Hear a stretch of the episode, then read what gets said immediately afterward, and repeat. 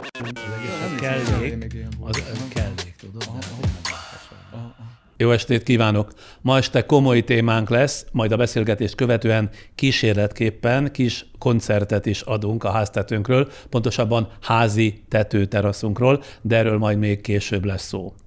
A mai podcast interjúban azt próbáljuk meg nemzetközi kitekintésű szakértőnkkel megbeszélni, kideríteni, merre tart a világ 2021 közepén. Buda Péter biztonságpolitikai és nemzetbiztonsági elemzőt hívtuk meg ez a vaskos témához, de mielőtt belekezdünk, az 5 másodperces nyitány megint csak támogatónké. Az együtt töltött családi pillanatok és a műsor támogatója a Kapszulás Dauegbert Somnia Kávé.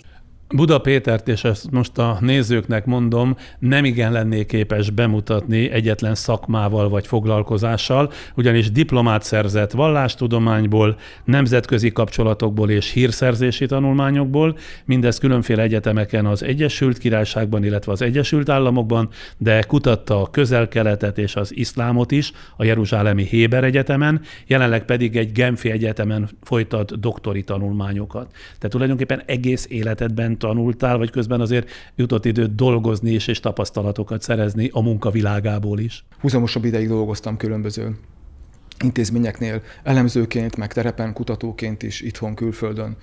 Uh, úgyhogy uh, nekem ez így, így képezett egy egészet. Tehát csak az elmélettel foglalkozni, csak tanulni, az kevés lett volna, illetve csak mondjuk a terepen lenni, szintén kevés lett volna. Terepen lenni az mit jelent?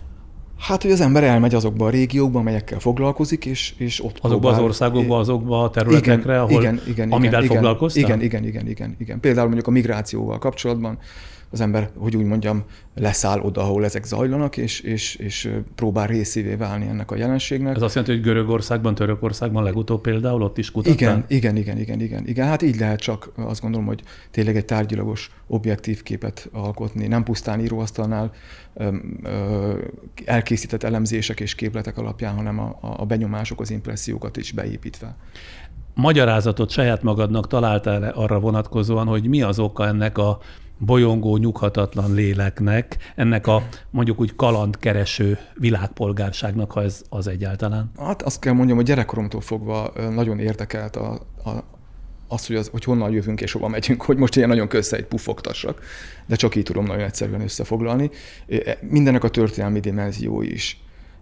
És először érdekes mondani, én régésznek készültem, és aztán ez, ez, ez a, a, a múltnak a kutatása, ami egyébként azért volt érdekes számomra, mert, mert a jelenre vonatkozó következtetéseket is le lehetett belőle vonni.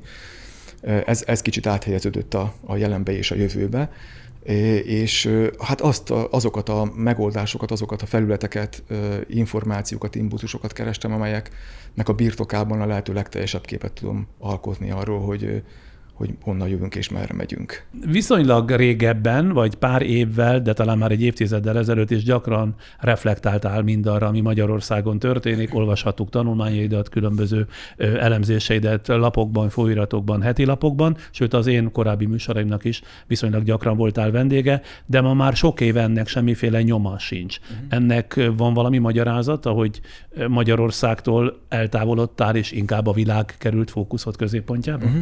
Van, van van, van, igen, több magyarázata is van. Egy, egyrészt a, a, a közélettől távolodtam el, mert nem láttam igazából a, nagyon a, hogy is mondjam, számomra, magam szempontjából, magam érdeklődése szempontjából, magam céljai szempontjából azt, hogy tovább foglalkozzak vele. A perspektívák azért nem állnak meg az ország határnál, és, és nagyon könnyen válunk a rabjai saját magunk kis kalitkájának, hogyha, hogyha csak a, a kereteken belülre koncentrálunk, és azt észleltem, hogy hogy az itthoni közéleti viták is, hogy úgy mondjam, hát korlátozzák azon képességeinket, hogy a globális összefüggésekben gondolkozzunk, és észrevegyük azt, hogy, hogy ez a, ez a tutaj, amin evezgetünk, ez, ez valójában milyen szakadék felé tart. Úgyhogy, ez most az országról mondod, vagy globális értelemben? Ez globálisan, globálisan abszolút gondolom. Hát azt gondolom, elsősorban emberek vagyunk, utána vagyunk egy adott országnak az állampolgárai, és mint az emberiségnek a jövője és a sorsa iránt aggódó valaki, mert hogy én is a részét képezem ennek, illetve van nyilván az emberbe egy, egy, egy empátia, ennél fogva én, én azokat a megoldásokat próbáltam keresni, amelyek, amelyek hát hogy is mondjam, azokat az impulzus, impulzusokat és információkat és megoldásokat, amelyek erre a nagy globális uh-huh. káoszra, erre a nagy globális Jó, hát problémára. az érdeklődésed, van ilyen? Tág volt nekem akkor is igazából, csak, csak én, én előtte, mielőtt így megismerkedtünk, én külföldön éltem egyébként, én hazajöttem, szokták mondani ugye kalandvágyból, és és hát lehet, hogy nem kellett volna. Úgyhogy... Na jó, ebben most nem megyünk bele, mert ugye a mai tárgyal témánk merre tart a világ 2021 közepén. Én alaposan kigyűjtöttem, mert tudom, hogy te nagyon alapos ember, úgyhogy muszáj volt hozzád igazodnom, kigyűjtöttem meg annyi aspektust a világ jelenlegi állapotáról, és engedelmeddel én gyakran fogom idézni forrásaimat innen a képernyőről, meg a gyűjtéseimet a földi világ jövőjéről, meg sorsáról. Hogyha az ember veszi a fáradtságot és alaposan elolvassa a sajtót napról napra, a beszámolókat, meg a nemzetközi hírú különböző ö, nagyszabású kutatócsoportok elemzéseit a jövőt illetően, én azt tapasztalom, hogy nincs más választásunk, mint a legrövidebb úton a Marsra kellene költöznünk, mert olyan nagy a baj. Te, aki biztonságpolitikával foglalkozol, magad is így látod ezt? Hát a megoldással nem értek egyet, mert a, a, a marsot is tönkretennénk nagyon hamar, tehát ez csak a probléma elodázáson lenne. De egyébként a, a kiváltó okoknak a súlyosságát, illetően abszolút egyetértek ezzel, igen.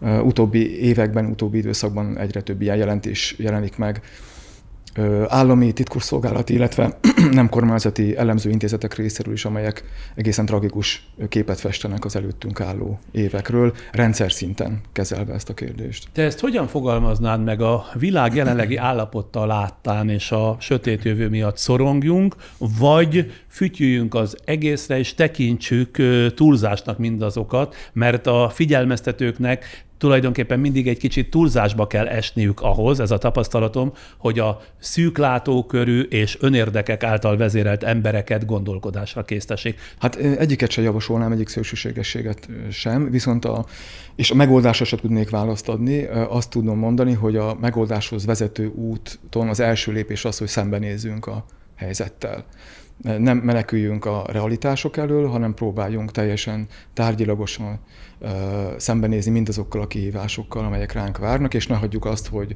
pusztán az befolyásoljon bennünket, hogyha a legrosszabb forgatókönyvvel nézünk szembe, akkor meghiúsulnának az álmaink, amiket tervezünk, illetve a családunkkal tervezünk. Igen, de azt mondja a legtöbb ember, hogy én egy kis ember vagyok, nekem erre ráhatásom nincsen. Abban sem teljesen értek egyet, hogy, hogy nincsen ráhatásunk. Mindenki valamilyen szerepet játszik ezeknek az okoknak a, a, a, az előidézésében, még hogyha a maga kis hangyányi szintjén is. Tehát végső soron azt gondolom, minden ilyen kérdés végső soron a morális kérdés, mert ugye arról szól, hogy mi a jó és mi a nem jó és e tekintetben mindannyian hozunk döntéseket, vagy jót, vagy rosszat. Menjünk bele, és kezdjük talán a katasztrófák irányából. Akik katasztrófának látják az emberiség jövőjét, háromfajta katasztrófa típust emlegetnek, a természeti katasztrófákat, a globális fegyveres konfliktusokat és a civilizációs konfliktusokat. Hogy látod, mely típusú katasztrófa fenyegeti leginkább az emberiséget 2021 táján? Hát leginkább mindezeknek az elegye ez, ez igazából a legnagyobb probléma, hogy, hogy eljutottunk odáig.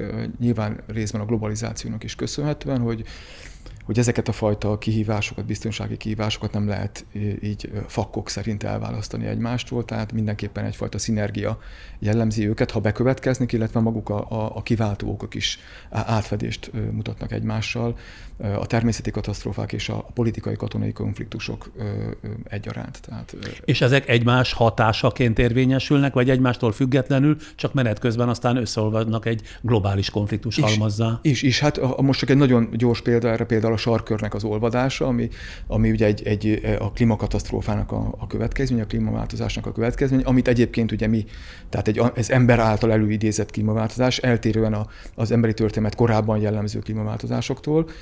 uh, uh egy természeti katasztrófával számolunk, és ennek következtében alakulnak ki politikai, majd várhatóan katonai konfliktusok a nagyhatalmak között, ugye a, a, a megnyíló geopolitikai tér fölötti csatározásnak az eredménye. Ki legyen az északi sark? A ki legyen az északi sark, a benne lévő ásványkincsek, illetve a hajózási útvonalak, illetve az a természetes gát, ami mondjuk Oroszországot és Amerikát elválasztotta, Egyesült Államokat elválasztotta eddig egymástól, szinte az egész évben, az megszűnik, tehát egy, egy, egy új haditengerészeti gondolkodásra, stratégiára van szükség, mert tekintetbe kell venni azt, hogy innentől fogva nagyon könnyen meg tudjuk egymást közelíteni, meg tudják egymást közelíteni. Uh-huh. Ezek és ezek a katasztrófák egyébként jobban fenyegetik a világot, mint korábban bármikor? Abszolút, ez, ez, ez, ez nem kérdés. A, hát nyilván ez a klímaváltozás ugye az egyik leg, leg, hogy is mondjam, közhelyesebb most már. Nem annyira, mennyire kellene, mert, mert leginkább csak közhely valóban, de annyira nem veszük most sem komolyan. E, ez, a, ez az, ahogy az előbb is említettem, emberi tevékenység által előidézett klímaváltozás, ez soha nem fenyegette korábban az emberiséget.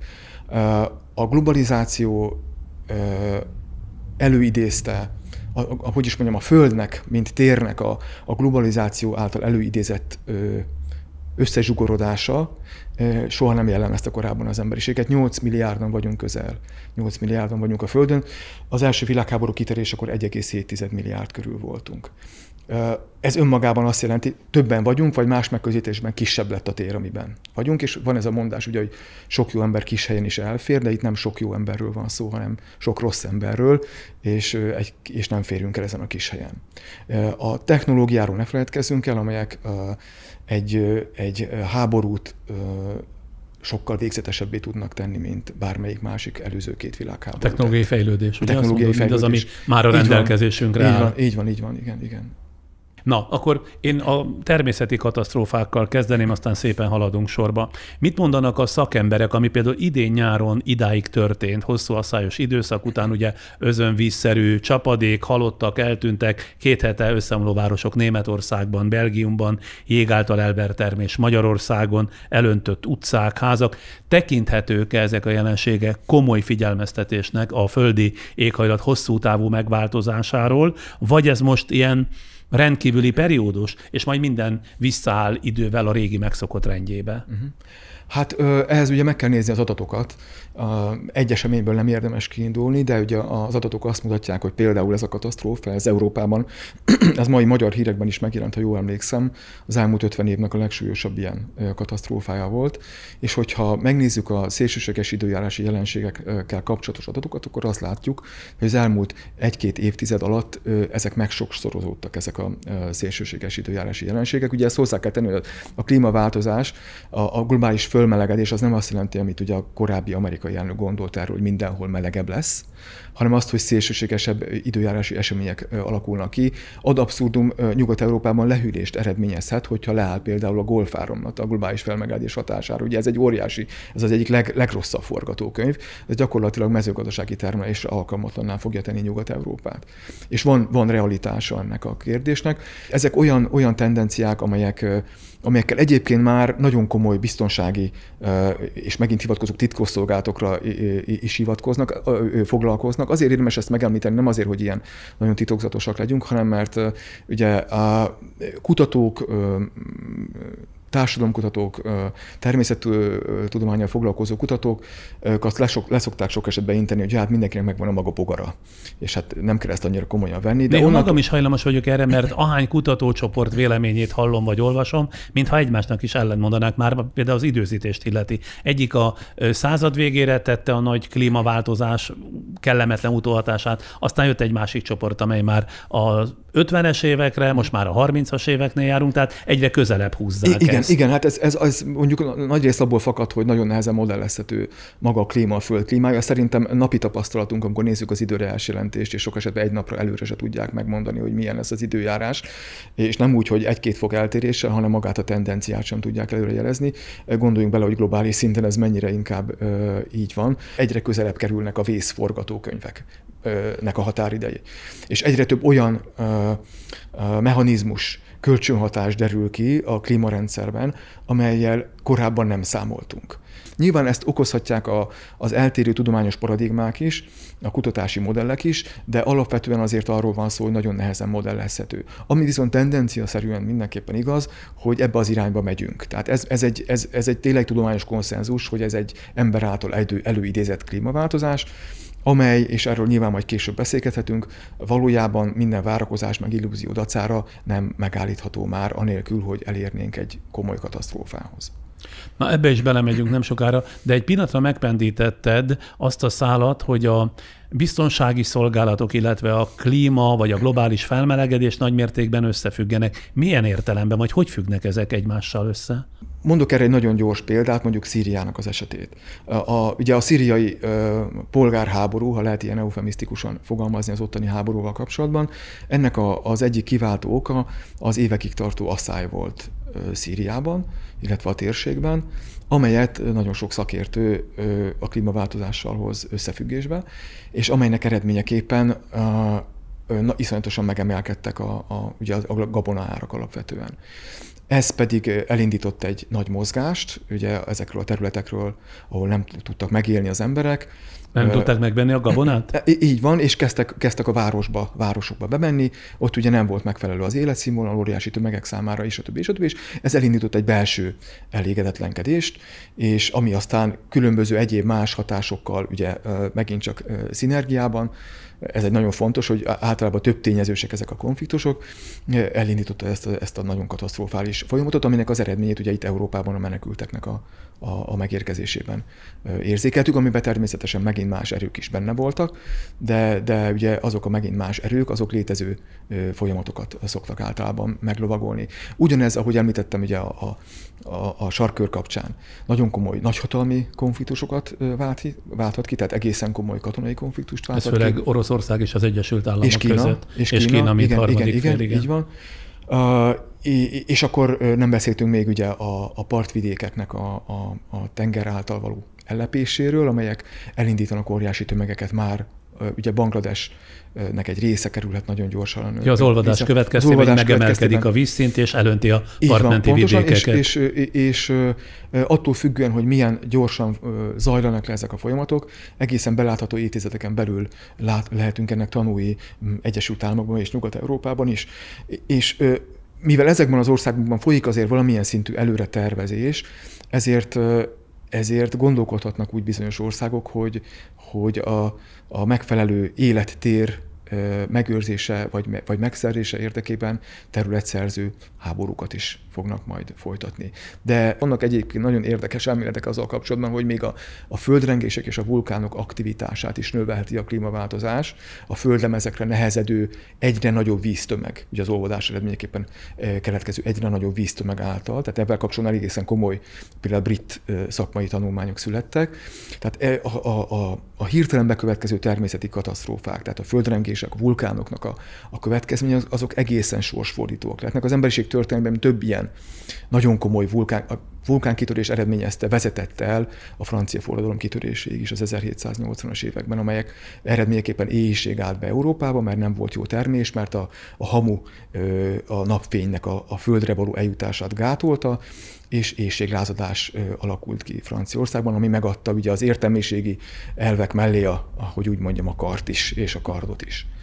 Na most, ha már a tömegekről volt szó, meg a vándorlásról, Afrika tömegei már most menekülni kényszerülnek, ugye a kiszáradt föld és a vízhiány miatt, ahogy olvastam, a jeges medvék alól elfogy a jég, mert ugye globális felmelegedés folytán olvad a jégtömeg. Ausztrál és amerikai emberek küzdenek a pusztító tűzvészekkel, szinte napi rendszerességgel halljuk, állatok milliói halnak ki, illetve halnak meg a lángokban, és mindez mégsem látszik elégnek ahhoz, hogy a döntéshozók, a kisebb-nagyobb szennyez versenyzők, és mi mondjuk így hétköznapi emberek bármit is változtassunk a magatartásunkon. Vagy tisztelet a kivételnek, mert van, aki változtat, de a többségre ez biztos, hogy nem jellemző.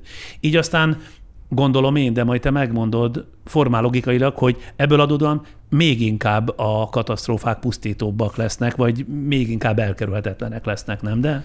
Hát igen, a, a óriási nagy dilemma, dilemma ebbe az, hogy a, a klímaváltozásnak a hatásai azok egyenlőtlenül oszlanak el a, a glóbuszon, és nem feltétlenül állnak összefüggésben, illetve arányban azzal, hogy melyik a legnagyobb szennyező országok. Tehát lehet, hogy teljesen más ország viszi el a balhét, hogy úgy mondjam, mint aki a, a, a klímaváltozásnak az okozója. A probléma az lesz, és az ennek a sajátossága, hogy amikor már mindenki komolyan fogja venni, akkor már késő lesz mert hogy ennek van egy nehézkedése. Tehát ez nem, nem olyan, hogy na, akkor most álljunk meg, és akkor változtassunk iránt. Ez olyan, mint egy, egy repülőgép anyahajó, behúzom a féket, hogy úgy mondjam, képletesen szólva, az még menni fog kilométereken keresztül. Persze lehet itt mindenféle klímacélokat kitűzni, de, de valójában az összeomláson ez már nem fog változtatni. Tehát az már-már tényként kezeli a szakirodalom, hogy az összeomlás be fog következni? Van Csak egy, az időzítés. Igen, igen van egy nagyon komoly ilyen irányzat, amely, amely, amely azt mondja, hogy, hogy ez így van pontosan, tehát hogy, hogy illúziókat nem érdemes kergetni, lehet kevesebb dezodort használni, meg, meg dízelautót betiltani, meg elektromos autót.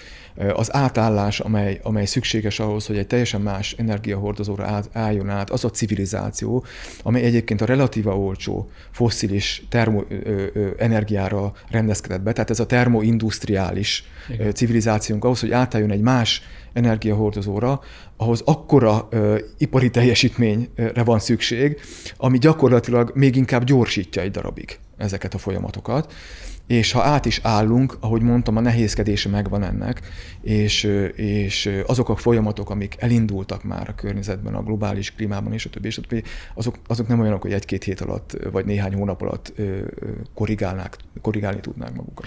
De mondjuk az adott helyzetben is lehetséges lenne gyorsan reagálniuk kormányoknak, vagy a gazdaság meghatározó szereplőinek egy olyan világban, amely a folyamatos gyarapodásra, meg növekedésre van beállítva, amelyben a vállalatok azon mérik a sikerüket ugye évről évre, hogy hogyan tudják növelni a nyerességüket, hány milliárd vagy hány millió dollárral, és ugye amely világban olvasom, meg hát ez már tudott tény, hogy összvagyonnak csak nem a felét az emberiség egy százaléka birtokolja. Hogyan lehet így eljutni oda, hogy ne a pénzre, hanem a földre figyeljünk? Valóban megdöbbentő azt látni, hogy hogy a, egyfajta kollektív gondolkodásra egyszerűen nem képes az emberiség, vagy már csak akkor képes, amikor már, amikor már túl késő. Számomra is igazából őszintén szóval érthetetlenek azok az elképesztő vagyonok, meg azok a, azok a törekvések egyébként országok részéről is, hogy még, még, még, még nagyobb területet, még nagyobb vagyon, stb. stb. miközben belerodjan mindenki, és bőven elég lenne az is, ami van. És, és azt látja az ember, hogy ilyen magukba zárt politikai vezetők bénázzák el, már bocsánat, a, a Földnek a jövőjét, nagyon sokan meg hát tapsolnak nekik. Mert a, a, az örökké valóság ígéretét nyújtják bizonyos ö, ö, vagy anyagi, vagy jóléti, vagy ideológiai ígéretekkel. Amit megpendítettél az előbb, hogy az úgy lesz, hogy a klímaváltozás hatásai bizonyos területeket jobban fognak érinteni, bizonyos területeket pedig kevésbé. És akiket kevésbé, azok majd mondjuk a tévében, vagy a tévéből nézik, amint mondjuk Hollandia nagy része víz alá kerül a tengerszint emelkedése miatt, vagy Dél-Európa elsivatagosodik, és éhezni meg, szomjazni fognak ott esetleg milliók. Nem úgy van az, hogy amíg mindenki nincs bajban, addig nincs közös cselekvés? De, alapvetően így van, abszolút.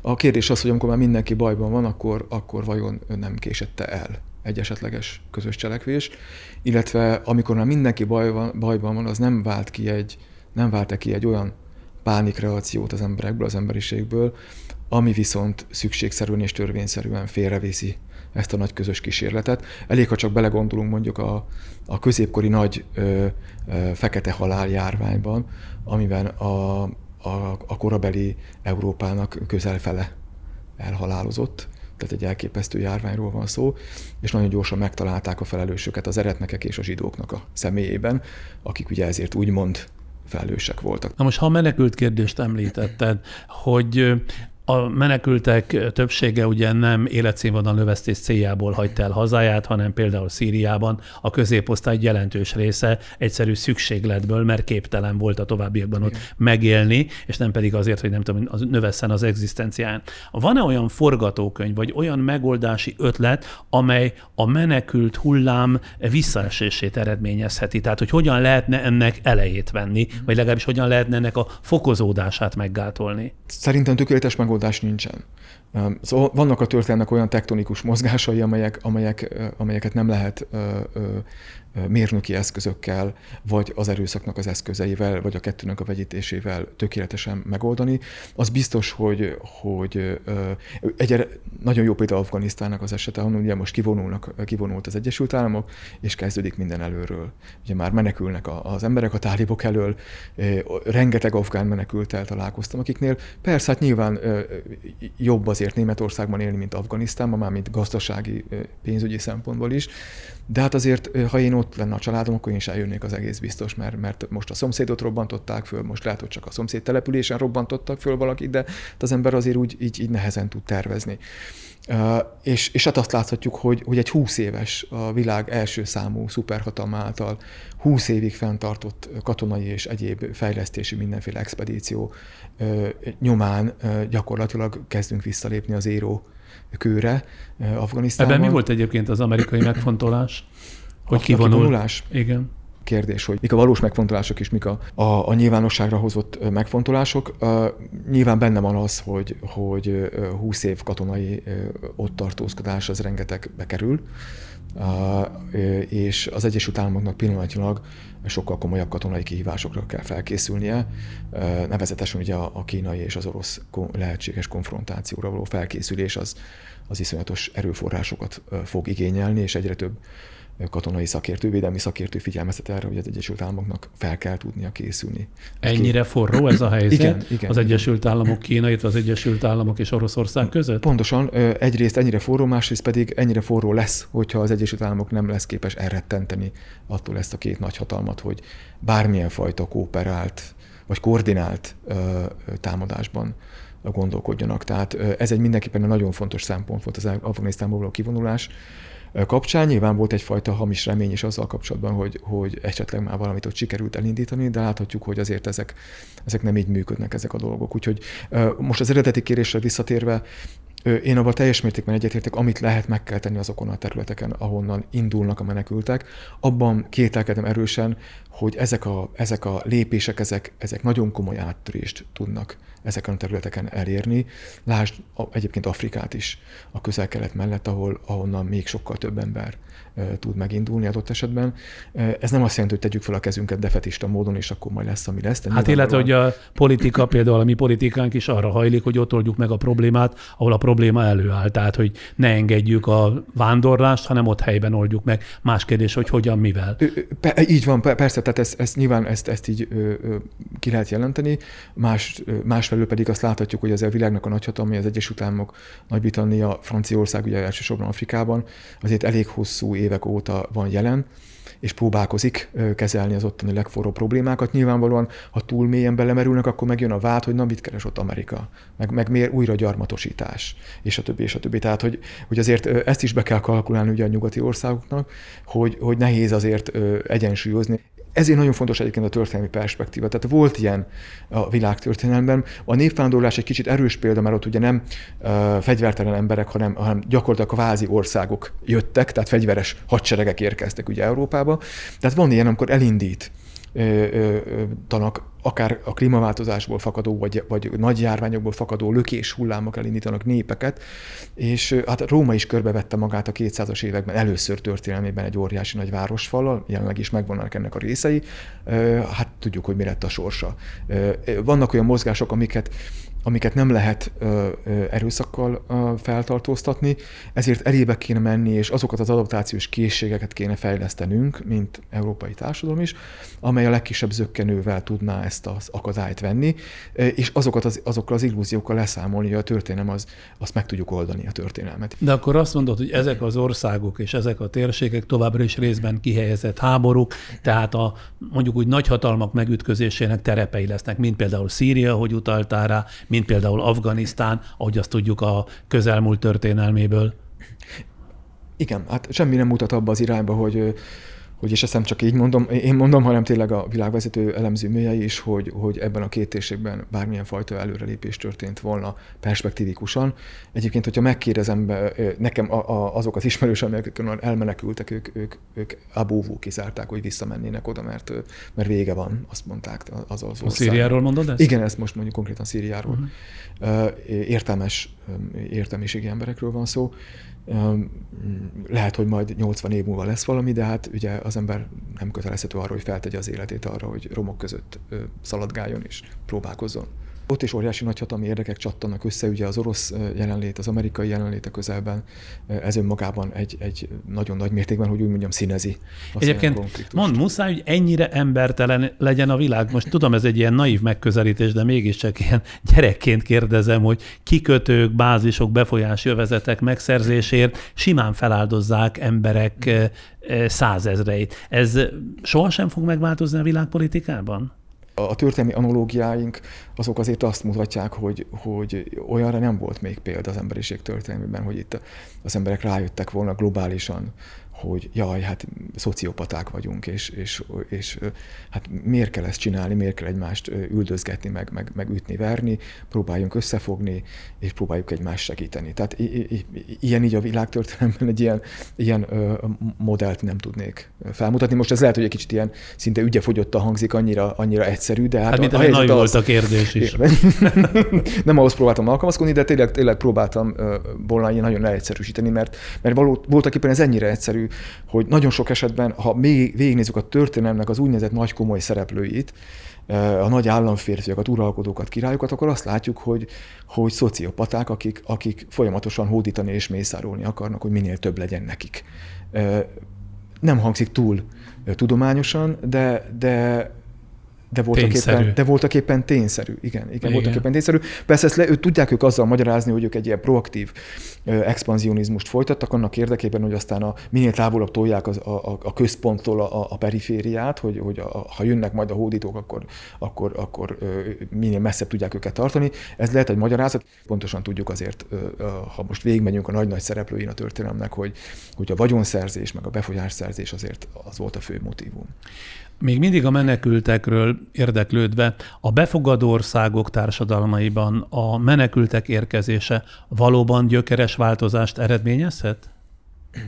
Hát függően a, az érkezők számától és az érkezés időbeli dinamikájától igen. Tehát ez, ez, az egész biztos, hogy, és ezt nem szabad szerintem szűnyeg alá söpörni, hogy egy, egy mondjuk egy, egy egy zártabb német kisvárosba nagyobb számú más kultúrájú menekült érkezik, akkor az, az, az mindenképpen megingatja a kulturális biztonságérzetét az embernek. Nem feltétlenül azért, mert szélső jobboldali meg náci, hanem azért, mert, mert mert neki kialakult már a maga kis kulturális rendszere, és, és hirtelen abba eljön, odaérkeznek emberek, akik, akik azt a nyelvet nem értik. Már konkrétan magát a nyelvet sem, meg, a, meg, a, meg abban a kultúrában sem mozognak otthonosan.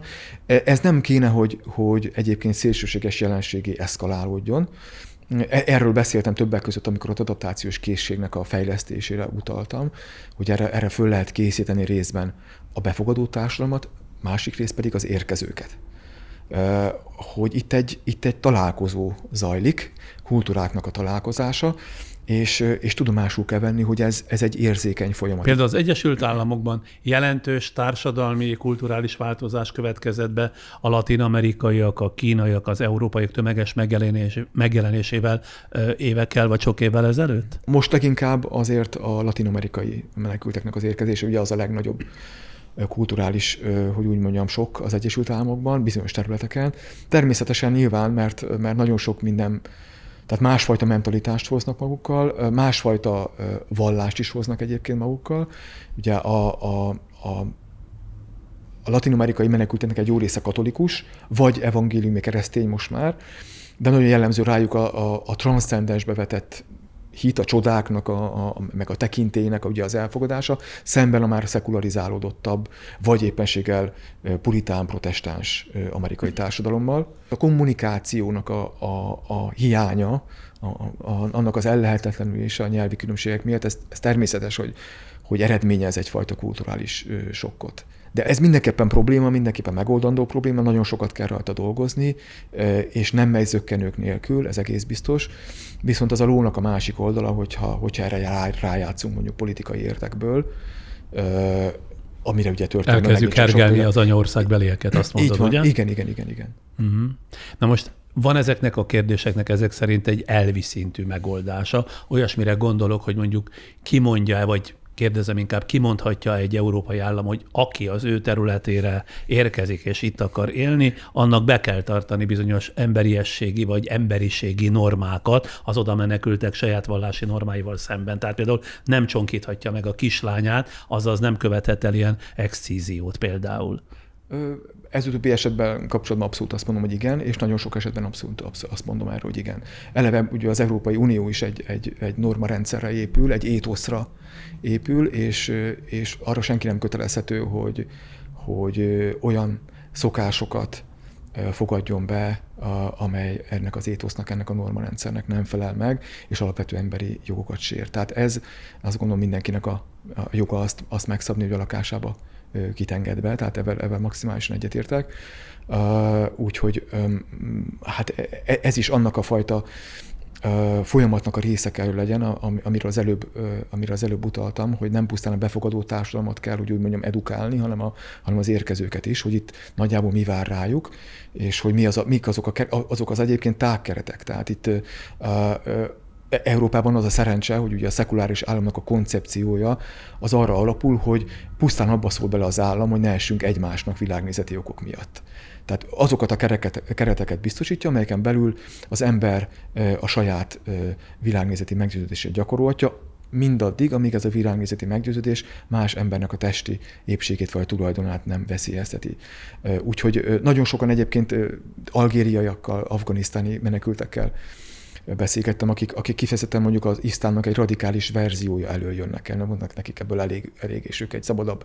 szabadabb hát ők maguk is kritika tárgyává teszik azt, van. amit egyébként mi így hajlamosak van. vagyunk Európából egy kalap alá venni. Egy, így, egy kalap alá. Ő muszlimként jön át, csak azt mondja, hogy nem azt, azt, azt nem kéri. Ő, ő, ő, maga szeretné ezt megélni, úgy, ahogy ő ezt ő elgondolja, és nem kívánná azt, hogy az állam a, a politika eszközével és a jog eszközével kényszerítse az ő gondolkodását, vagy az ő világnézetét egy bizonyos adott muszlim interpretát, interpretáció Egyébként irányába. Németországban láttam erre remek példát, a német televízió, hogy mire lehet használni egy tömegtájékoztatási eszköz, hogy amikor különösen nagy számban zúdultak be a menekültek, akiket én nem szeretek migránsoknak nevezni. Szóval jöttek be menekültek, és a német televízió, közszolgálati televízió rendszeresen megszakítva az adását, edukálta, tanítgatta őket. Tehát elmondták, de nem többen, mint öt percben leegyszerűsítve, hogy a német alkotmány mit enged meg önöknek, és mit nem, és az ő nyelvükön. Tehát nem német anyanyelven, hanem az ő saját anyanyelvükön. Aztán az iskola rendszerről tartottak. Ezek ilyen három-négy perces két műsorszám, egy film és a híradó között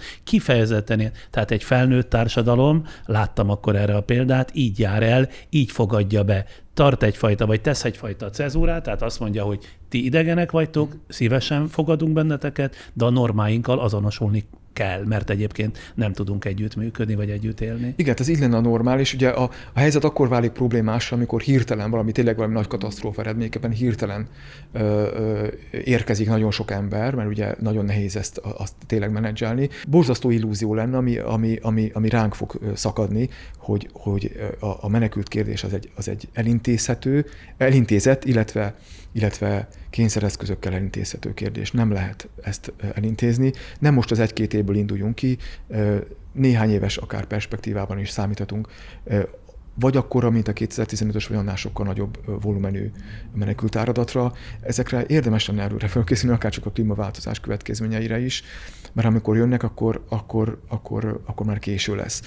A fokozatosságnak a mechanizmusait, ha lehet, akkor kialakítani. Soha nem milyen fog semmi területen, sem... vagy milyen tekintetben? A, a, a kibocsátó államokkal való tárgyalások révén részint, hogy ezek a fajta menekült lökések, ezek, ezek ne azonnal érkezzenek el hozzánk, legyen idő a felkészülésre. A befogadó társadalmak ugye edukálása, tökéletesen ezt a kérdést nem lehet megoldani. Ebben biztosak lehetünk. Tehát ne, vannak olyan problémák, amelyek, amelyek, amelyekkel kapcsolatban nem szabad a tökéletesség illúzióját ápolnunk magunkban, mert annál nagyobb lesz a, a csalódás, és a csalódást meg bizonyos politikai erők kihasználhatják, nagyon komoly válságoknak a, a gerjesztésére. Beszéljünk az iszlám terrorista radikalizmusról. Ugye Bin Laden kiiktatásával, az Al-Qaida mondjuk így meggyengítésével és az iszlám állam meggyengítésével eltűnt-e az iszlám terrorista radikalizmus az életünkből, legalábbis az európai emberéből, hiszen azért ott van például a Boko Haram nevű iszlamista ugye terrorszervezet, amely ugye mind a mai napig rendszeresen iskolás lányokat rabol el például Nigériában. Hát nem tűnt el, ez nem is eltűnthetető jelenség egyébként.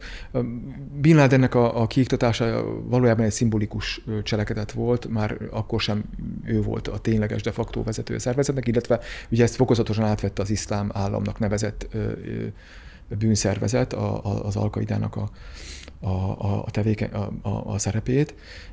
A, de az iszlám állam sem szűnt meg. Tehát ugye a, a szíriai bázisát, központját azt nagyjából felszámolták, de a Szíria keleti és iraki nyugati részében levő nagy pusztaság az, az nagyon nehezen kontrollálható, infrastruktúra nélküli, és, és az ott megbújó, folyamatosan mobil, folyamatosan mozgó különböző sejteknek a felszámolása az, az nagyon-nagyon nagy nehézségekbe ütközik.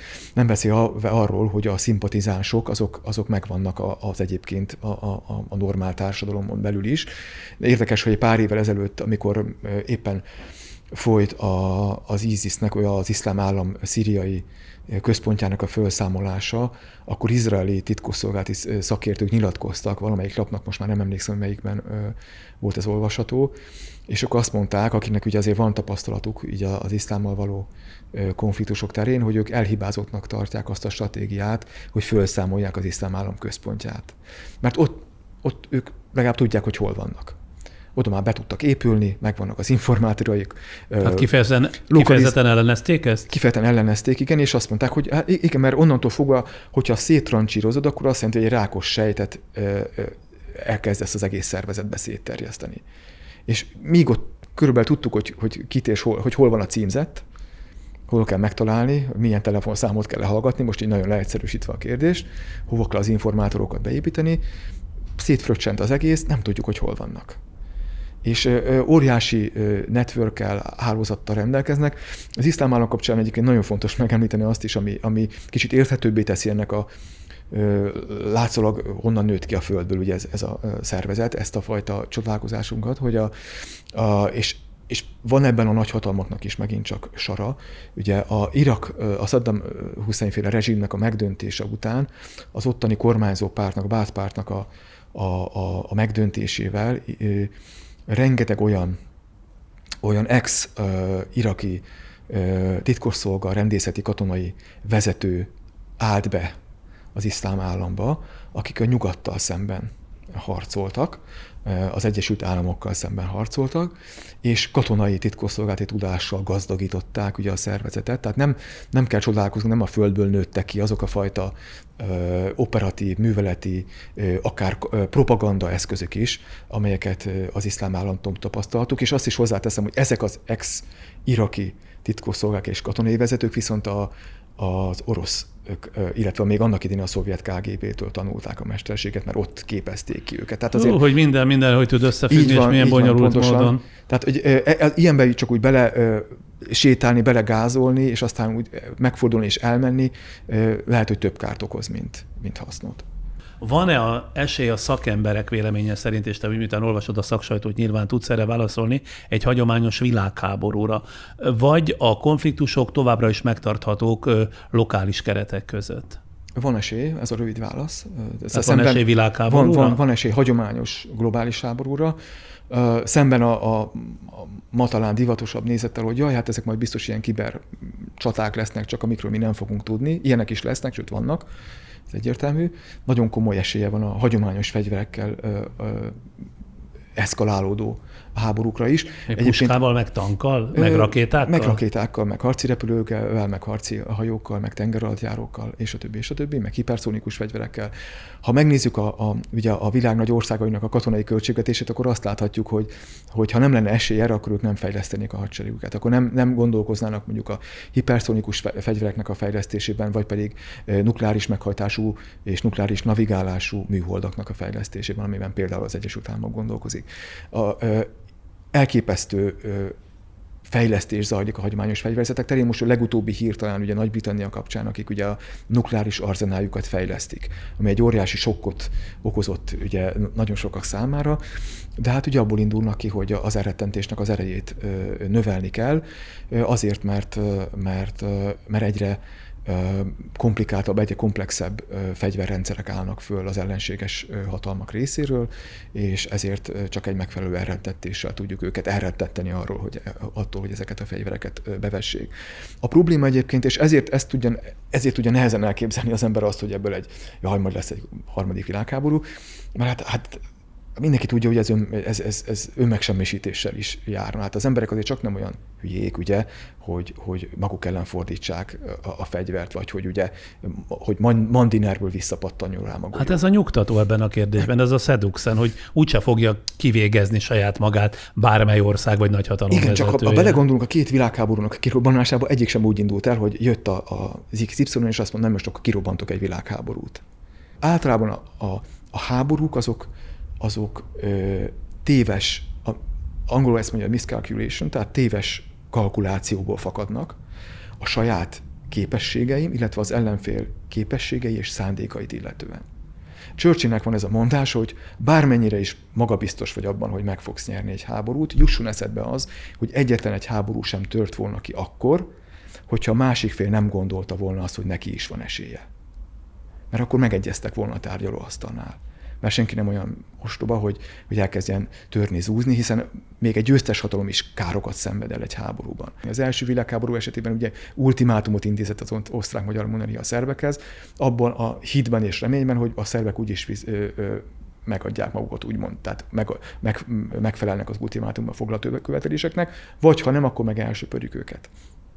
Tévesen mértük fel az ellenfélnek a képességeit, illetve bocsánat, a szándékait, és tévesen mértük fel az ellenfélnek a képességeit. Ha nem is a szerbekét, de mögöttük álló oroszokét mindenképpen.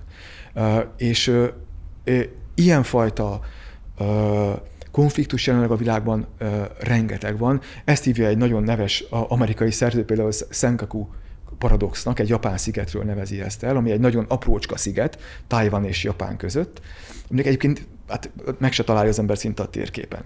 Azért van jelentősége, mert a, a kínai katonai befolyás a dél-kínai tenger és a, a, az óceán csendes óceán fölötti katonai projekció szempontjából geostratégiai jelentősége van.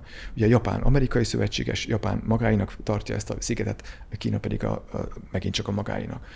És a, a katasztrofális az lehet ebben, hogy hogyha Kína azt gondolja, ez olyan jelentéktelen sziget, olyan messzire van, Amerika, az Egyesült Államoktól. El fogom úgy foglalni, hogy igazából nem hal meg egyetlen egy amerikai sem.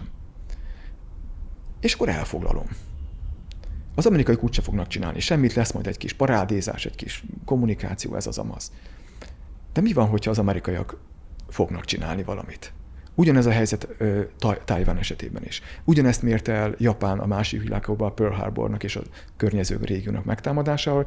Az Egyesült Államokat egy ilyen dekadens, nyugati, lecsúszott országnak tartották, mint ahogy most is, és, és egy hadvezér figyelmeztette őket, hogy aki Harvardon tanult korábban, hogy az Egyesült Államokkal nem kéne újat húzni, mert lehet, hogy most alszik, meg, meg, meg, meg megy a, a kávézás és a cigaretta, de hogyha ha valaki a lábukra tapos, akkor össze fogják kapni magukat és olyat csinálnak, amit még a világ nem látott, és olyat csináltak.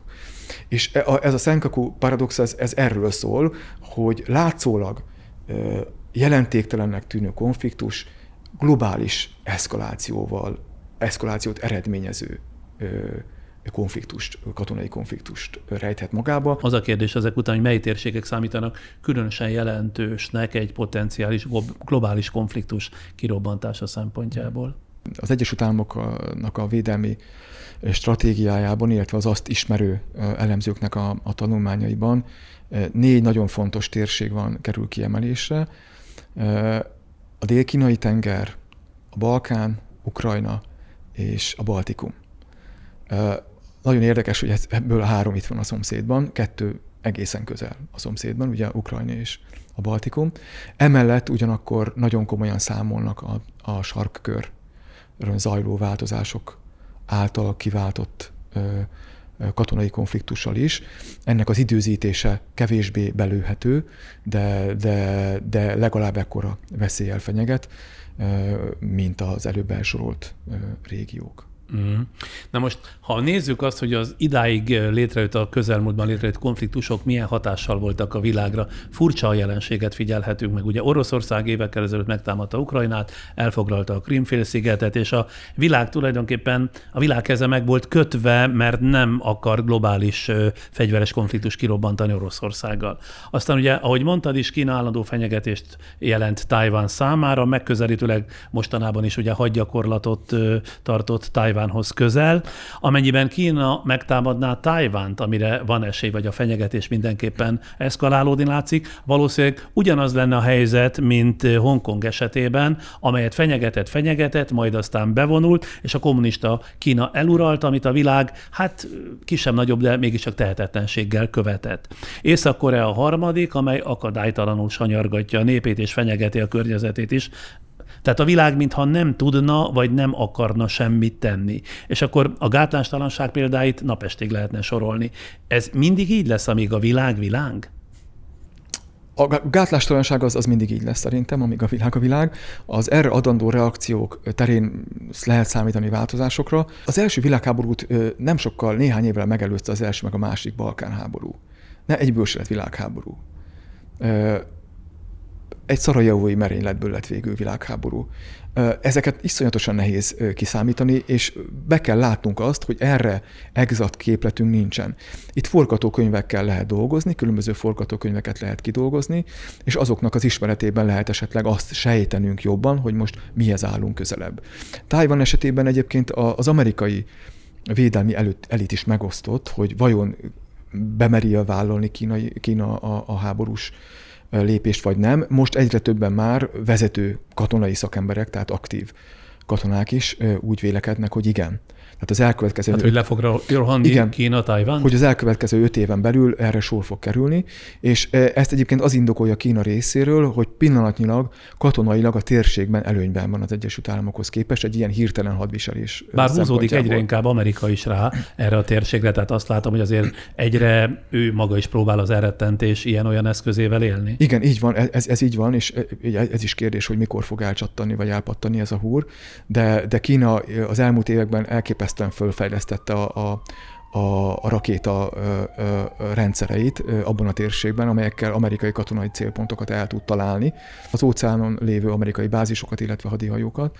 Elképesztő módon fejlesztette a, a tengeralattjáró és a drón és a légi képességeit is. Tehát ez pillanatnyilag az amerikai védelmi szakértők részéről a, a, a konklúzió, hogy pillanatnyilag előnyben van Kína egy, egy gyors győzelem szempontjából. Tehát itt ugye arra kell gondolni, hogy, hogy Tajvánnak ugye a katonai ereje az elhanyagoltó Kínához képest, mivel Tajvánon nem kell amerikai katonai erőbe ütközniük, ezért amerikai katonai veszteség, emberveszteség nélkül el tudná nagyon gyorsan foglalni Tajvánt. Az amerikai közvéleményt nehezen lehetne rávenni arra, gondolják ezt a kínaiak, hogy, hogy belebocsátkozzanak egy ilyen háborúba, ami potenciálisan egy regionális vagy akár globális háborúvá is szélesedhet. Sőt, és egyébként ez az oka annak, hogy Kína Európában is próbál magának szövetségeseket keresni, illetve próbálja megosztani a nyugati szövetséget. Sokan mondják azt, hogy jaj, ezek a, ezek a szankciók az EU részéről, ezek, ezek, ilyen, ezek ilyen értelmetlen dolgok. Nem, abszolút nem, nem, nem azok. Kína próbálja ö, aláásni a, az európai közvéleményben az Amerika melletti szövetséget. Annak érdekében, hogy egyre kevésbé kelljen számolnia azzal, hogy egy esetleges tájvani elleni háború esetén Amerika építhet az európai szövetségeseire. Viszont, hogyha Amerika nem építhet az európai szövetségeseire, akkor nem biztos, hogy bevállal, bevállal egy ilyen konfliktust, mert nem lesz meg hozzá nemzetközi közvéleményben a támogatottsága, és akkor az lesz, ami történt a Krímben, és hogy az egyéb példákat, amiket említettél.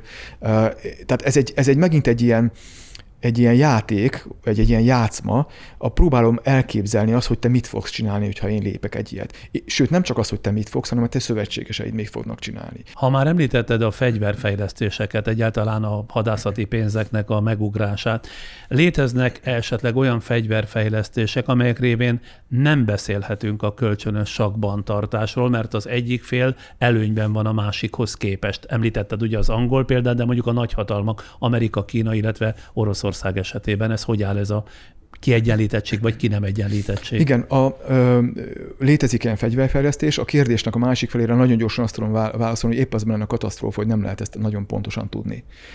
Például a hiperszonikus fegyvereknek a fejlesztését komoly nemzetközi egyezmények nem szabályoznak. A hiperszonikus fegyverek azok a fegyverek, amelyek a minimum a hangsebesség ötszörösével képesek egyrészt közlekedni, másrészt pedig eltérően az interkontinentális ballisztikus rakétáktól, amelyeknek a röppályája kiszámítható egy bizonyos ponton túl. Tehát pontosan tudom azt, hogy amikor már itt tart, akkor hova fog becsapódni és mikor, tehát fel tudok rá készülni, és, és nem, nem kell dilemmázom, hogy jaj, lehet, hogy nem tudom, hova fog becsapódni, és akkor csinálok valami olyat, amit nem kéne. A hiperszonikus fegyvereket ö, navigálni lehet e, e között, miközben ilyen elképesztő sebességgel mozognak. Tehát gyakorlatilag lehetetlen velük szemben jelenleg védekezni. Ezért megnövelik az úgynevezett preemptív csapásoknak a kockázatát, tehát egy hatalom, amelyik fél attól, hogy egy egy konfliktus már ott tart, hogy a másik bevesse a hiperszonikus fegyverét, azt mondja, hogy én azt megelőzendő kilövöm a sajátomat, vagy a saját atomfegyveremet. Tehát megnöveli a hiperfonikus fegyvereknek a fejlesztése, és a, a, a szabályozatlansága nagy mértékben megnöveli egy nukleáris háborúnak a kockázatát, ugye az elemzők szerint.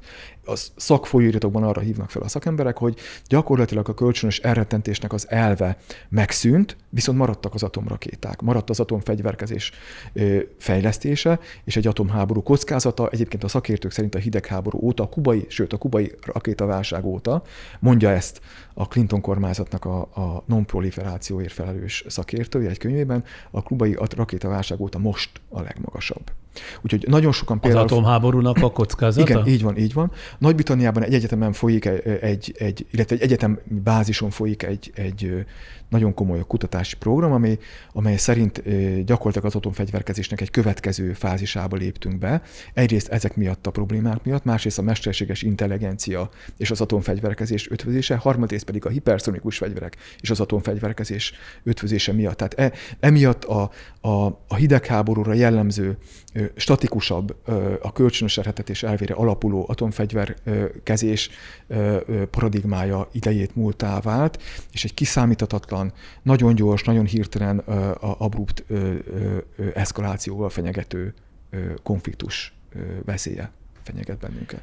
Tehát akkor azt mondod például, hogyha ezt lefordítjuk konkrét országokra, hogy attól már tartanunk kell például, hogy az Egyesült Államok és Kína jelenlegi gazdasági háborúja fegyveres konfliktusba torkollik. És ugyanez igaz lehet az Egyesült Államok és Oroszország kapcsolatára. Sőt, hát az Egyesült Államok jelenleg nem tudna sikerrel megvívni egy ilyen kétszeres, kétágú háborút, Ugyanakkor megvan a veszély egy koordinált támadásnak a Kína, és Oroszország részéről, igen, mivel hogy ők pontosan tudatában vannak annak, hogy az Egyesült Államok pillanatnyilag nem képes egy ilyen háborúnak a sikeres megvívására. Tehát védelmi szakértők beszélnek erről, tehát nem egy ilyen ezt én mondom hasamra ütve, hogy ez egy nagyon komoly ö, ö, probléma. De mondd meg, mit akar Kína tulajdonképpen a világtól? A dél-kínai tenger hosszú évek óta ugye komoly konfliktusok és folyamatos kínai erődemonstráció terepe. Kezdetben a partmenti országok, hogy följegyeztem, Fülöp-szigetek, Malajzia, Vietnám sérelmezték Kína terjeszkedő politikáját. Egy ideje ahogy beszéltünk róla, Amerika megpróbálja ezt visszaszorítani, már hogy Kínát, és itt ugyanaz a kérdés, mint korábban volt mondjuk a, a gazdag emberek esetében, hogy miért nem elég sohasem az, ami van. Szóval miért gondolja csak nem 10 millió négyzetkilométeres, 1 milliárd 400 millió lakosú Kína, hogy csak akkor van biztonságban a világból, egyre nagyobb területeket von az ellenőrzése alá. Az Egyesült Államok részéről volt egy ilyen, ilyen naív optimizmus, hogy az egyes, a Kínának a beengedés a világkereskedelmi szervezetbe, és a többi, és a többi, ez ez majd demokratizálni fogja az országot, és egy ilyen, egy ilyen kölcsönös együttműködésen, kölcsönös kis alkukon, kompromisszumokon alakuló. Ezt te amerikai naivitásnak mondod? E, ez szerintem naivitás volt. Egyébként ezt ma már vezető amerikai Kína szakértők is elismerik, hogy azokat a fajta kínai nacionalista ideológiákat, illetve azt a fajta nacionalista ideológiát, amely most jelenleg Kínában uralkodóvá vált, és amely egyáltalán nem ezt a bezárkózó kínai mentalitást tükrözi, amit sztereotíp módon mi ugye elképzelünk a kínaiakról, ezt, ezt, ugye, tehát ezt fölváltotta, és, és egy kifejezetten egy, egy, egy globális dominanciára törekvő kínai expanzionizmust eredményezett. A, ugye a dél-kínai tengernek azért a, a jelentősége az nem is pusztán regionális, mert tudjuk, hogy a világkereskedelmek egy nagyon nagy része azon keresztül halad át, évi 3,4 trillió dollárnyi értékben, és ugye Kína dominál, dominálni akarja ezt a, ezt a térséget, Kína, az Egyesült Államok meg ezt nem engedheti meg magának természetesen. Az elképzelhető, hogy Kína lesz a világ új szuperhatalma? Én ezt azért nem tudom elképzelni, mert van ezért itt egy olyan erős hatalom az Egyesült Államok személyében, amelyik ezt nem fogja megengedni. Hogyha megnézzük a világ országainak a katonai költését, akkor az összköltésnek a közel 40%-át az Egyesült Államok költi el. Kínának a költése ennek az egyharmada. Tehát azért még mindig itt tartunk, ez egy 2020-as adat. Úgyhogy az Egyesült Államok nagyon erős ország továbbra is, gazdaságilag is, katonailag is, intellektuálisan is, elképesztő know van az Egyesült Államokban, amelyet, hogyha háborús célokra fognak összpontosítani és fókuszálni, hogy a világháborúban, tehát ugye a civil szféra is beáll ebbe, mert, mert megtámadva érzi magát, akkor az, az, az, az, az óriási nagyságrendű változásokat fog tudni eredményezni. Ez nem azt jelenti, hogy, hogy az Egyesült Államok lenyomja a víz alá Kínát, de, de azt, hogy, hogy azt fogja gondolni, hogy le fogja tudni nyomni, és hogy itt egy, egy Egyesült Államok által dominált világrendet fog tudni kialakítani, azt viszont igen, és ez, ez vezetett nagyon komoly konfliktusokhoz. Én, Egyébként, hogyha Kína mégis csak a világ szuperhatalmává lenne, az milyen hatással lenne a világra, vagy milyen hatással lenne akár még ránk is, Európára, illetve Magyarországra? Hát ez nagyon függ attól az ideológiától, amit Kína képvisel, és egyébként hát pont... ezt nagyjából tudjuk, nem? Igen, ezt, ezt, ezt tudjuk, és, és nagyon nagy kétségek vannak azzal kapcsolatban, hogy ez változna.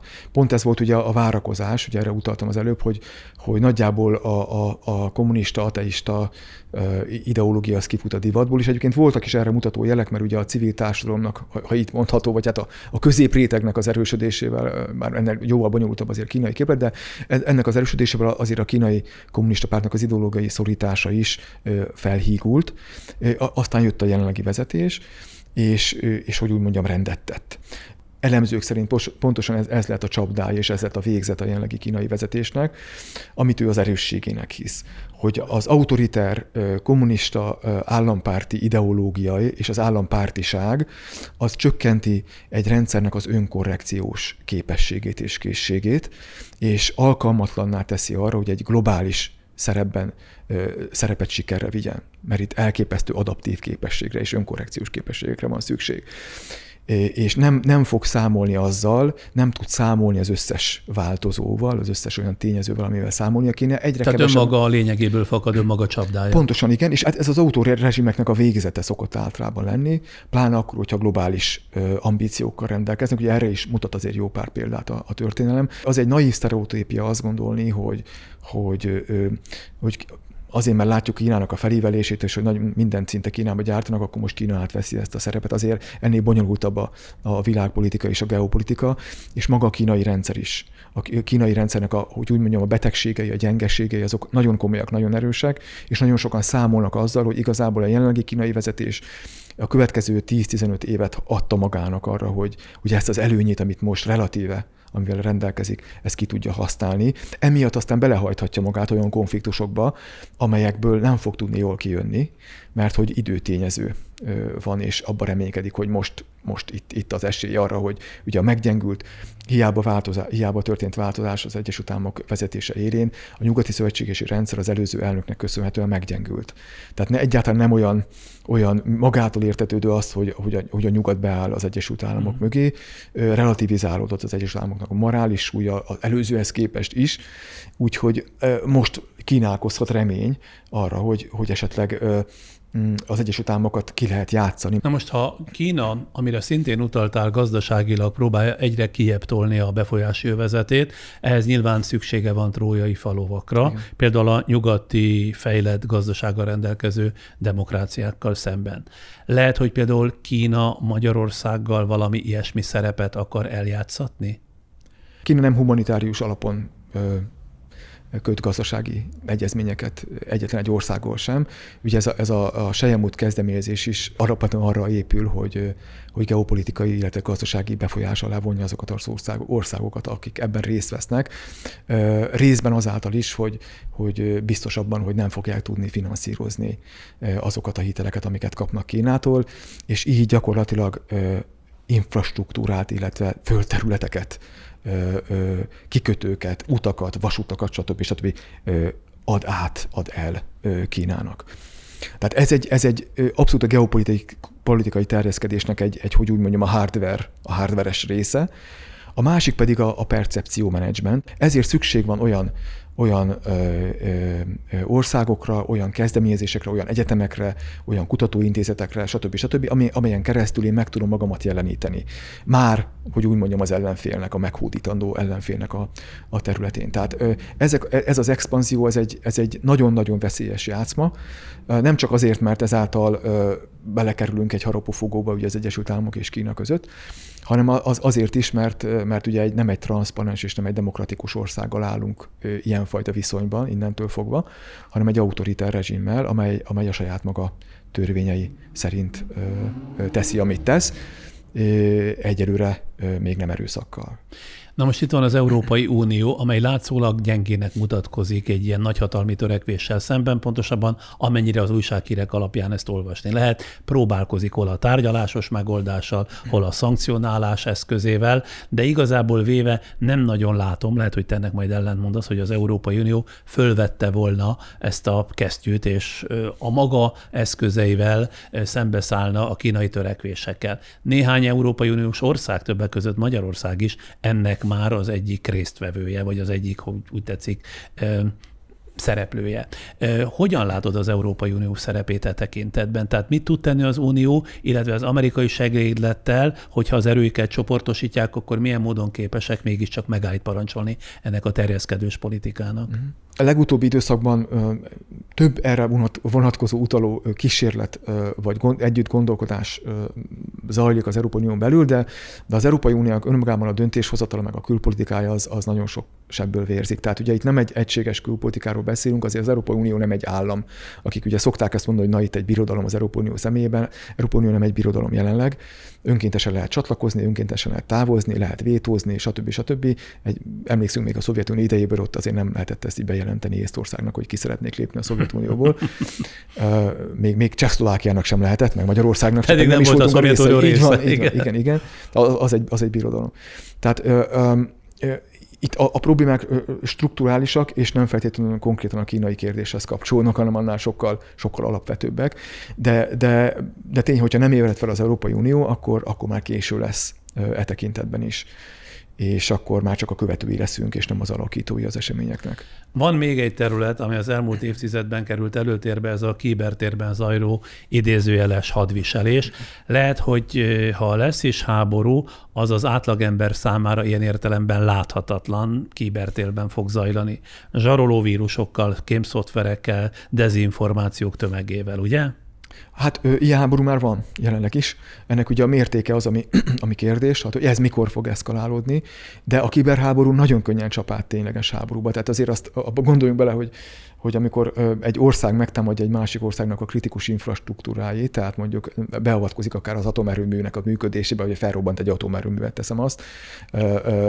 És az a, lehetőség. A, lehetőség, igen, a, a lekapcsolja ugye a villanyt, vagy a vizet, és a többi, ugye erre vannak azért példák, vagy behatol egy olyan szoftvergyártó cégnek a rendszerébe, amely egyébként kritikus helyekre, helyszínekre szállít szoftvereket, így ugye volt ez a SolarWind botrány nemrég az Egyesült Államokban, ahol ugye a Pentagon és amerikai kormány kormányzati szerveknek a szoftverei lettek orosz vírussal megfertőzve, és hosszú időn keresztül ö, olvasgathatták az ottani iratokat ugye az orosz titkosszolgált részéről.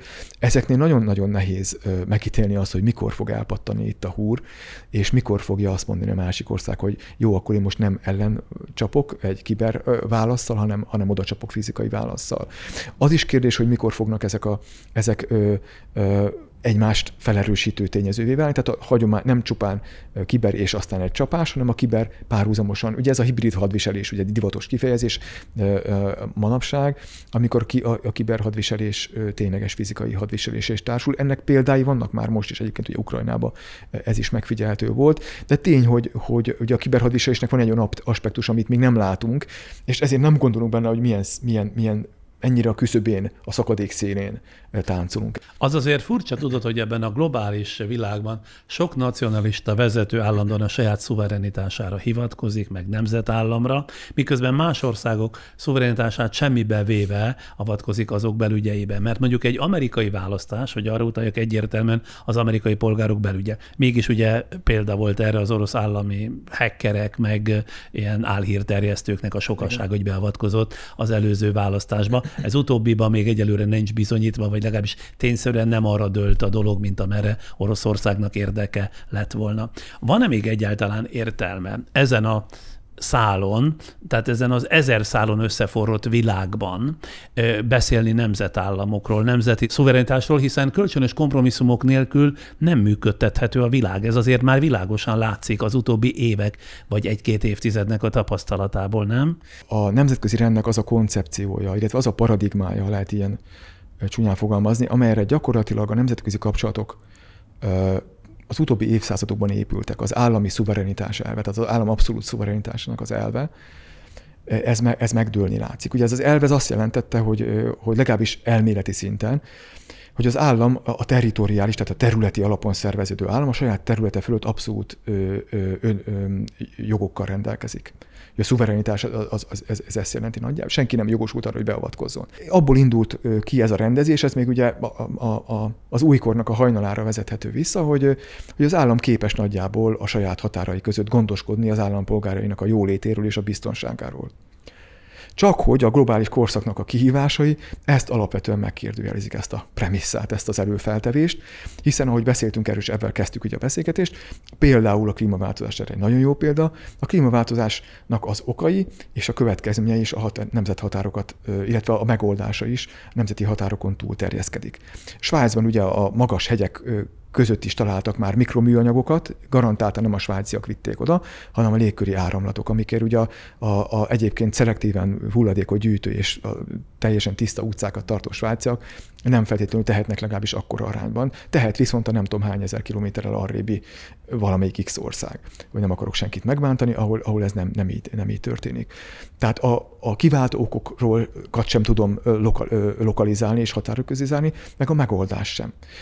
Én hiába tartom be magam részéről a különböző kvótákat és szabályokat és szelektív hulladékgyűjtés és stb., hogyha az 1500 km levő ország nem tartja be. Na most ki az, aki megmondja annak az országnak, hogy már pedig tarts be Hogyha Ezért ország... kérdezem, hogy például van akkor realitása egy világhatalomnak, vagy világkormánynak? Igen, tehát ez, ez, egy, egyébként ebben ezt a kérdést feszegetjük, hogy itt meg kéne haladni egy alapelvet. Tehát ki kéne mondani azt, ugye, és ez itt már nagyon veszélyes vizeken evezünk, ki kéne mondani azt, hogy akkor meghaladjuk a nemzetállami szuverenitásnak az elvét, ezt viszont akkor csak úgy lehet meghaladni, hogyha elfogadjuk azt, hogy létezik egy egyetemes normarendszer, ami felette áll minden nemzetállamnak én még nem is a világhatalomról beszélek, hanem arról a normarendszerről, amelyből kinőhet egy világhatalom. Tehát amire a világhatalom hivatkozhat, hogy na, én ezt hajtom be rajta, nem a saját önkényes elveimet, hanem létezik egy egyetemes normarendszer, objektíve létezik egy egyetemes normarendszer, és én csupán annak az őrköd, a felett őrködöm. Azt nem tudom elképzelni, hogy, hogy olyan elvek mentén létre tudna ez jönni, amelyek valóban igaz elvek. Tehát ugye emberek vagyunk, és most ki az, aki megmondja, hogy mi a, mi a jó. De itt már megint a, a, a morál, morál és a teológia vizeire vezünk. Erre voltak példák egyébként a történelmet, tehát voltak ilyen hatalmak, Ilyen volt, a, így működött a római birodalom, így működött a nagy sándori birodalom, így működött aztán a középkor is, ugye a középkori keresztény Európa, amely, amely, kit, amely azt mondta, hogy igen, létezik egy ilyen, egy ilyen egyetemes eszmerendszer, és a politikai hatalmaknak kötelessége ezt érvényesíteni, és amelyik politikai hatalom ezt nem érvényesíti, annak elveszik, elveszti, az elveszti a legitimációját, és bárki megtámadhatja. Ugye a középkorban ez volt a nagyon egyszerű ennek a politikai filozófiának a lényege.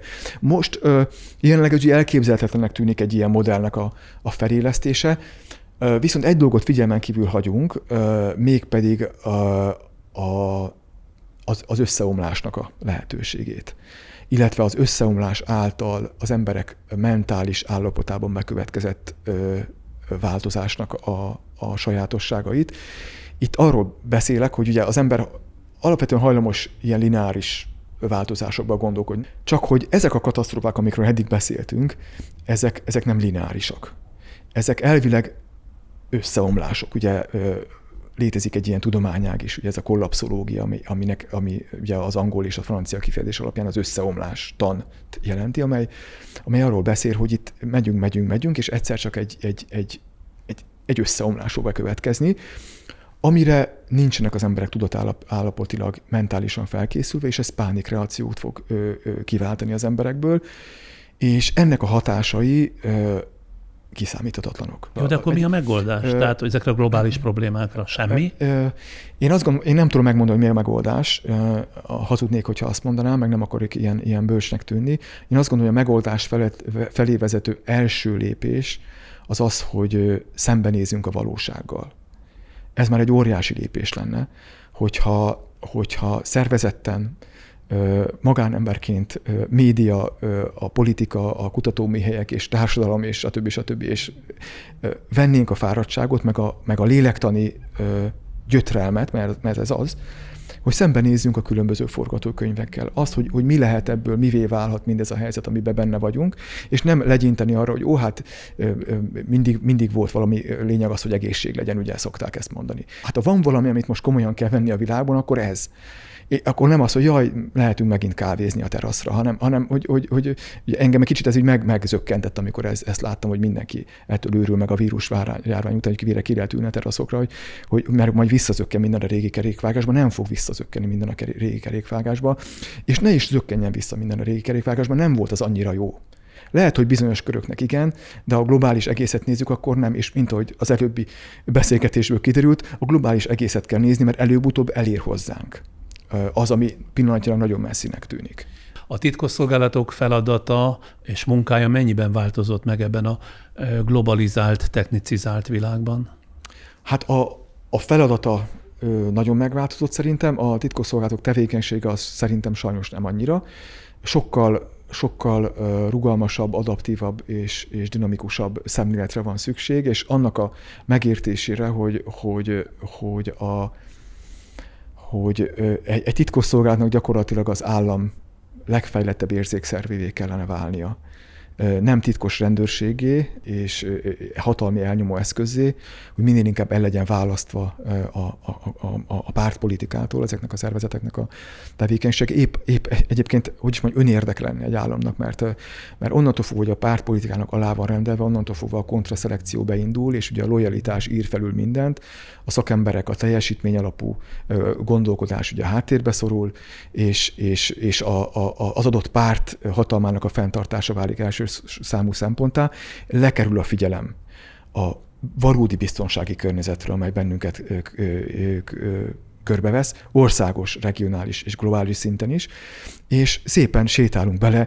egy megfelelően felké, megfelelő felkészültség nélkül a nagy, a nagy bajba. Hát akkor viszont nem tudom kihagyni, bármennyi is akartam a belpolitikát kisodorni ebből a beszélgetésből, hogy mi a véleménye erről a kiberfegyverről, aminek a Pegasus kém szoftver tartják, mert ez napjaink része, és abból következőleg, amit itt most elmondtál, abból nekem az következik, hogy azért itthon, amire ezt használják, meg amire használták ellenzéki politikusok, újságírók megfigyelésére, ez akkor mindenképpen a rossz irány, a borzasztóan rossz irány.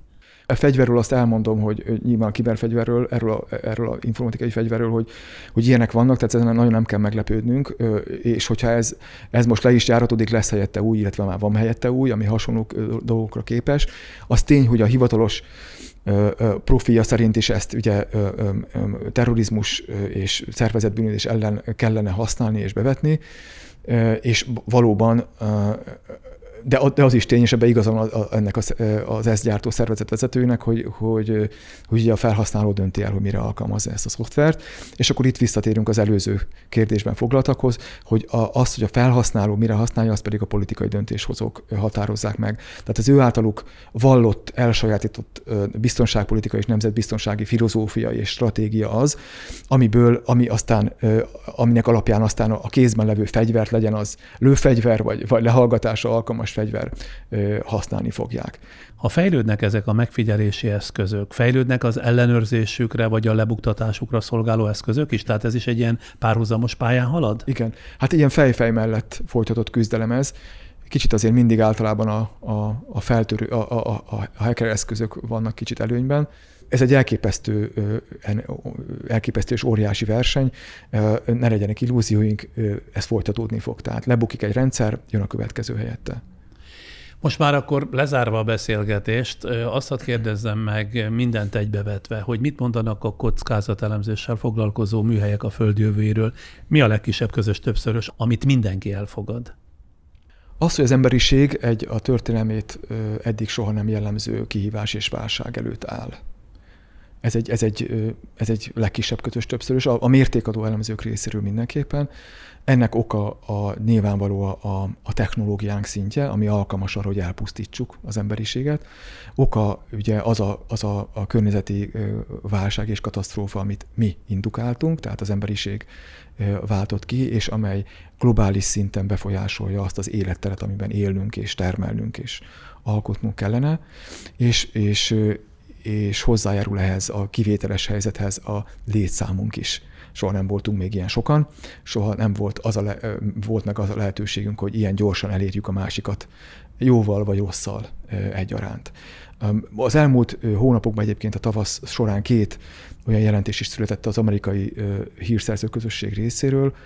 Az egyik az az éves kockázatjelentés, a másik pedig a 2040-ig, tehát az elkövetkező két évtizedre, két évtizedet fel, felülelő forgatókönyvekkel foglalkozik, amelyek amelyek nagyjából erre a konklúzióra jutnak egyébként, és ehhez társulnak a különböző neves egyetemek, Princeton, Oxford, Cambridge keretein belül működő az emberi, emberi civilizáció fennmaradásával, illetve előtte lévő kihívásokkal foglalkozó intézeteknek a jelentései, amelyek arról szólnak, hogy az elkövetkezendő évtizedben, 2020, a 2020-as évtizedben minden valószínűség szerint az emberi, emberi civilizáció sorsát nagy mértékben befolyásoló összeomlással kell szembenéznünk. Hát ez jó végszó, mondhatom, bár nem mintha sokkal derűsebb lett volna a beszélgetés bármely szakasza is. Nagyjából akkor ez a helyzet. Ha valamit hadsz kérdezek már meg személyesen, és akkor hát ezzel lehet kicsit oldani ezt a feszültséget, amit itt hosszú perceken vagy órákon keresztül okoztunk, hogy e, ugye biztonságpolitika és nemzetbiztonsági elemző vagy. Miféle gyerek vagy ifjúkori érdeklődés vezet el idáig? Pláne az, azt is hozzáteszem, hogy ugye kezdetben vallástörténetet tanultál. Hát az első diplomám az vallástulmányi, igen, diploma, aztán nemzetközi kapcsolatok, titk, hírszerzési tanulmányok, közel-kelet iszlám.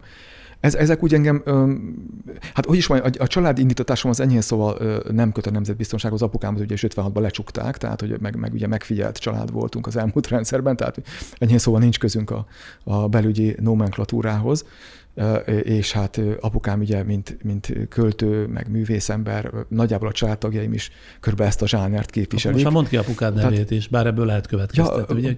Buda Ferenc. Igen. igen. Tehát nagyjából ez, ez, ez a zsáner a, a családban, úgyhogy ilyen szempontból én ebből kilógok. Mondom, engem, engem igazából a, a, a történelem és a történelem tétje érdekelt. De akkor mi szélsodort éppen most a biztonságpolitikai pályára? Kevés volt pusztán az elmélet. Tehát én, én továbbra is foglalkozom vallástudományal és teológiával is egyébként emellett. De, de, de úgy, úgy gondolom, hogy, hogy, hogy valamit ezért tenni is kell. Talán habitusom is, meg érdeklődésem is abba az irányba tolt el engem, hogy egy olyan területtel foglalkozzak, amelyen keresztül konkrétabban tudok azokhoz a kihívásokhoz hozzászólni, esetleg akár pozitív befolyást is gyakorolni, már az emberek túl sok illúziója nem lehet, mert kaptam már ezt olyan munkahelyemen, hogy amikor tíz év, tizenvalány évvel ezelőtt a járványok meg a, meg a, meg a klímaváltozás veszélyére és az arra való felkészülésre figyelmeztettem egy anyagból, hogy ez ilyen bölcsészkedésre nincsen idő. Tehát, hogy ez, ez zárójel, igen, zárójel. Így kezelték igen, akkoriban? Igen, igen, igen, zárójel bezárva. Tehát, hogy, de mégis az embert az, az motiválja, hogy valamit tegyen a közért mert hogy, mert hogy elsodor minket az ár. Tehát nekem egy ilyen, egy ilyen konkrét cselekvés iránti késztetés is talán az, ami, ami ebbe az irányba uh-huh. ellökött. De szenvedélyesen ezt kutattad, ezt figyelted, ezt olvastad, ennek mentél utána a világban, szóval folytonosan ez töltötte ki az életedet, az ezzel való foglalkozás? Ezzel is való foglalkozás. Engem iszonyatosan érdekel a történelem is, és a történelmi összefüggések, a történelmi párhuzamok a, a, az ókortól fog a napjainkig. Tehát, hogy én, én engem nagyon iszonyatosan érdekelnek az ókori, az ókori történések, az ókori birodalmaknak a logikája is. Nagyon érdekel a vallástörténet is, hiszen, hiszen az emberi pszichéről, az emberi lélektanról szól vagy jó, vagy rossz értelemben. Tehát olyan történelmi, kulturális, vallási, morális perspektívákról beszélünk, amikor erről beszélünk, amelyek szerintem egyrészt lenyűgözőek, másrészt nyomasztóak, harmadrészt pedig ösztökélik az embert, hogy járjunk a végére ennek, és próbáljuk megérteni. Jó volt találkozni veled, Péter, még hogyha jó néhány évvel is telt a legutóbbi találkozásunk óta, és sokat tanultunk. Szokták mondani ezt divatosan ilyen műsorok végén, vagy beszélgetések végén, de ezt most nem a divatból mondom őszintén. És ráadásul sok nézőnk kért, hogy legyen ez sokkal hosszabb, mint általában egy óra. Hát ez most, hogy hosszabb, abban biztos vagyok. Még nem pedig. is néztem az órát. Jó korai időt beszélgettünk, de nagyon jó volt, és Örültem én is. tanultunk belőle. Ma este Buda Péter biztonságpolitikai és nemzetbiztonsági elemzővel áttekintettük, hogy hol tart a világ 2021 közepén.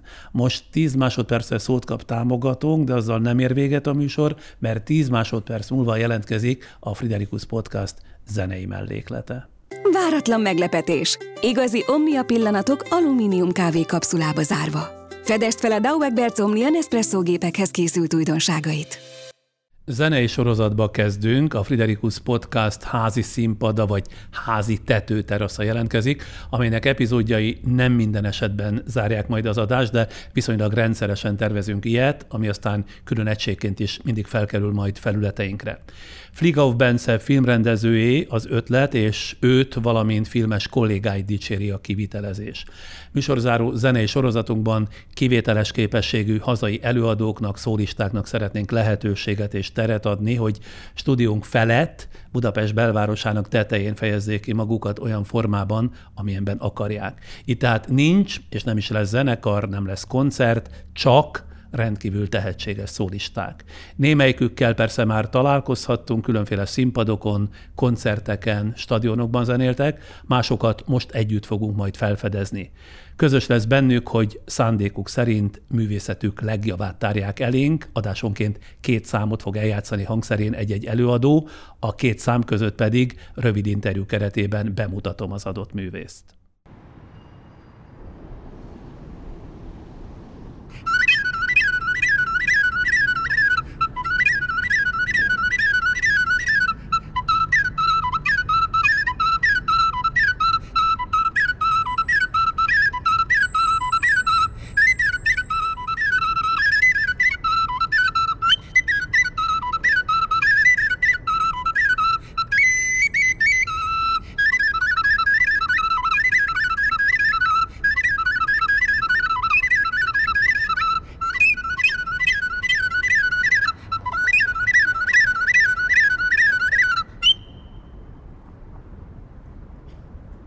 Akit az imént láttunk és hallottunk a stúdium feletti tetőn játszani, Eredi Salamon, furujás, bár ez sem igaz, hogy furujás, mert hány hangszeren is játszol? Hát mondjuk három hangszer az, ami, amit ö, vállalok, hogy játszom rajta. Tehát furuja? furuja, harmonika és bassprim tambura, az most itt nem lesz, de az is van egyébként.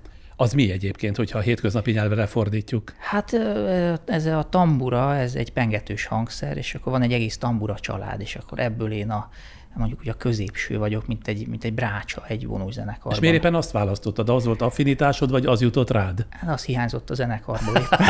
Gondoltam, hogy valami ilyesmi lehetett. Ugye zenés családban születtél, 31 éves vagy, de már 6 éves korodban elkezdtél furujázni, és hogy előtanulmányomból tudom, 8 évesen az országos zeneiskolai furuja versenyen külön díjat, majd 11-14 éves korodban már első helyezést értél el. Ezek szerint tehát a furuja azért a fő hangszer, vagy az volt a kezdeti lökést megadó hangszer?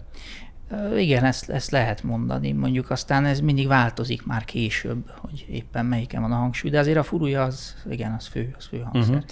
Inkább te szólista vagy, vagy jellemzőbb, hogy a három fiú testvéreddel, meg Dénes Ábel bőgősel, meg talán az unoka testvéreddel együtt alkotjátok a söndörgő népzenei formációt, és annak vagy a tagja. Melyik a jellemzőbb, a zenekari vagy a szólista formáció? Hát az, hogy a kettő nem zárja ki egymást. Tehát a, meg, megadjuk egymásnak a teret teret arra is, hogy szólózni is lehet. A négy eredics fiú összesen hány hangszeren játszik? Összeszámoltátok ezt valaha? Hát ez jó kérdés. Ezt, ezt nem tudom pontosan. Hát, még most nem is mondtam el mindent, mert én is játszom még hangszeren a zenekarban. Ja, hogy még szerénykedtél is. és akkor igen, szóval mindenki több hangszeren játszik, ez a lényeg, és hát szerintem Segítek. Én az újságcikkben azt olvastam, amit olvastam, hogy 17 hangszeren játszotok. Igen, abban talán a bőgő is benne van, az Ábel. Akkor azt, ha le vagyok, akkor is marad 16. Az is szép szám. Igen, Tehát négy hangszer egy fiúra azért az elég jó. Az teljesen természetes, kérdezem, hogyha zenés családba születik az ember, mint ahogy ugye a ti édesapátok, vagy a te édesapád Eredics Kálmány, és nagybátyád Eredics Gábor a Vujcsics együttesben játszott, illetve játszik mind a mai napig, hogy akkor a gyerekek is szükségszerűen zenészek lesznek, tetszik vagy sem, tehát nincs is más választásuk. Hát nem biztos, hogy ez így van, meg szóval ismerek olyat is, ahol ez nem így történt. De nekünk nagyon nagy szerencsénk volt, mert apujék mindig ott próbáltak a, a mi házunkban, és akkor emiatt tehát mi folyamatosan hallhattuk a zenét közelről, meg a hangszereket is. Mondjuk azt nem volt szabad azért az igazán komolyakat megnézni. Nem? Az csak távolról lehetett tisztes távolságból azt, rájuk tekinteni. Hogy tanultatok meg rajtuk játszani? Hát előbb-utóbb csak odaengedtek, hát amikor már nagyobbak olyan, amikor lettetek. nem látták, tehát azért meg lehetett azt ügyesen oldani. Aztán persze beírattak minket zeneiskolába, meg mindenféle, és hát érdekelt minket a dolog, ez, ez így alakult valami. Na most ugye, miután te vagy a legkisebb a fiútestvérek között, volt egyáltalán más választásod, mint megtanulni ezen a néhány hangszeren? Tehát mondjuk, ha te antitalentum lettél, vagy, vagy abszolút nem érdekel a zene, nem érdekel, akkor, akkor, akkor is el kellett volna kezdened, nem? Hát összehoztatok egy formációt, oda annyi emberre van szükség, mint annyira szükség van. Hát egyébként nem, nem volt nyomás ezen a téren, tehát a, a szüleink felől abszolút nem sőt, és, de hát egyszerűen, igen, én például benne akartam lenni, mert hát mindig eltűntek a testvéreim, elmentek koncertezni, és akkor én meg ott maradok. Hát én ja, mint legkisebb menni. mindig otthon hagytak. Ja, igen, amikor még nem, nem szállhattam be és hát én is akartam menni, és akkor először a, házunk előtti téren kezdtem el a kisebbik bátyámmal együtt játszani, és akkor megtanultuk a Mi az, hogy a téren? Mit csináltatok a téren? Kalapoztatok közben? Ja, ez mondott. Aha, pénzt kerestetek fagyira. Ez az, igen. A ti zenekarotok vagy formációtok neve Söndörgő. Miből ered ez a söndörgő? Egyetem mit jelent? Azt, amit elsőre az ember mögé gondolt? Csak nem azt, vagy igen? Nem, ez semmit nem jelent az a helyzet. Hát ez, egy, ez egy, hát egy elég szerencsétlen névválasztás, de hát amikor már nagyon benne voltunk, akkor már nem volt célszerű megváltoztatni. De hát aztán persze mondtunk olyat is, hogy, hogy akkor hát legyen az a magyarázat, hogy a, az, az idősek körül úgy, úgy söndörögni, az olyan jól hangzik, hogy biztos ezért adtuk, de nem. Például külföldön hát, ugyanígy ejtik, hogy következik a söndörgő együttes, vagy hogy? Hát ezt a legkevesebbszer hallottuk így, hogy következik a söndörgő. Hát most nem, nem fogom utánozni a különféle megfejtéseket, de nem szokták tudni kiejteni. Mm. Vannak egyébként nálatok ilyen koncerteken túlmutató nagy családi örömzenélések, hiszen mindenki játszik egy csomó hangszeren, tehát el tudom képzelni, hogy karácsony, vagy nem csak ünnepi alkalmakkor azért úgy összeül a család, és családi örömzenélésbe tör ki. Igen, sok ilyen volt, és érdekes módon a, a, az ortodox új év lett egy olyan alkalom, amikor nagyon sokan jöttek mindig hozzánk, és akkor hát mi szerb új évnek neveztük ezt, és akkor ugye az máskor van, tehát ez január 13 De ti nem vagytok szerbek, ugye? Hát van, egy, van a családban egy, egy ilyen ág, de, de nem, nem annyira erős ez, de azért ott van, igen. És akkor szóval ezeken az alkalmakon igen, ott, ott összegyűlt rengeteg barát, és akkor ott ment a kólózás a házban. Aki ilyen virtuóz módon kezeli a hangszert vagy a hangszereit, az hetente mennyit gyakorol? Hát én régen gyakoroltam nagyon sokat, amikor kicsi voltam. És az a jó, hogy olyan hangszert választottam, például a furuja az, az, az egy nagyon jó ilyen szempontból, mert hát az, azt nem nagyon lehet elfelejteni. Valahogy erre teljesen rákattantam, és ez, ez, ez foglalkoztatott, és akkor ez szerencsére most már annyit nem kell a furuját gyakorolni. De hát például, hogyha van valami nagy ö, esemény, egy nagyobb koncert, akkor persze, akkor, akkor előjön a, Uh-huh. Meg a harmonika az kicsit más ilyen szempontból. Az, az ott ja, mert még a tangó harmonika is a sajátod, hát persze. Az most már a negyedik ezek szerint hangszer. Mutasd már, ami előtted van, mert ennek most szerepe lesz ugye a második számban, amit tehát a beszélgetés után látnak majd a nézők. Ez mi? Hát ez egy, ez egy hulusi, vagy huluszi, ez egy, ez egy tökduda, és ez kínai hangszer. Hát ez egy nagyon komoly darab, ez kb. 2000 forint volt. Ez. Itt hol lehet kapni, vagy ezért el kellett menni Kínában? Nem, hát e, Kínában, de először kaptam egyet a, a kisebbik bátyám feleségétől, meg Kínában járt, és vett egy, gondolom egy olyan helyen, ahol, mint ahol nálunk a faceruzákat szokták adni, egy valami ilyesmi. És hát kiderült, hogy, hogy lehet rajta játszani. És Milyen hangja van? Mutasd már meg, fújt már meg, légy szíves. Bár fogjuk hallani mindjárt.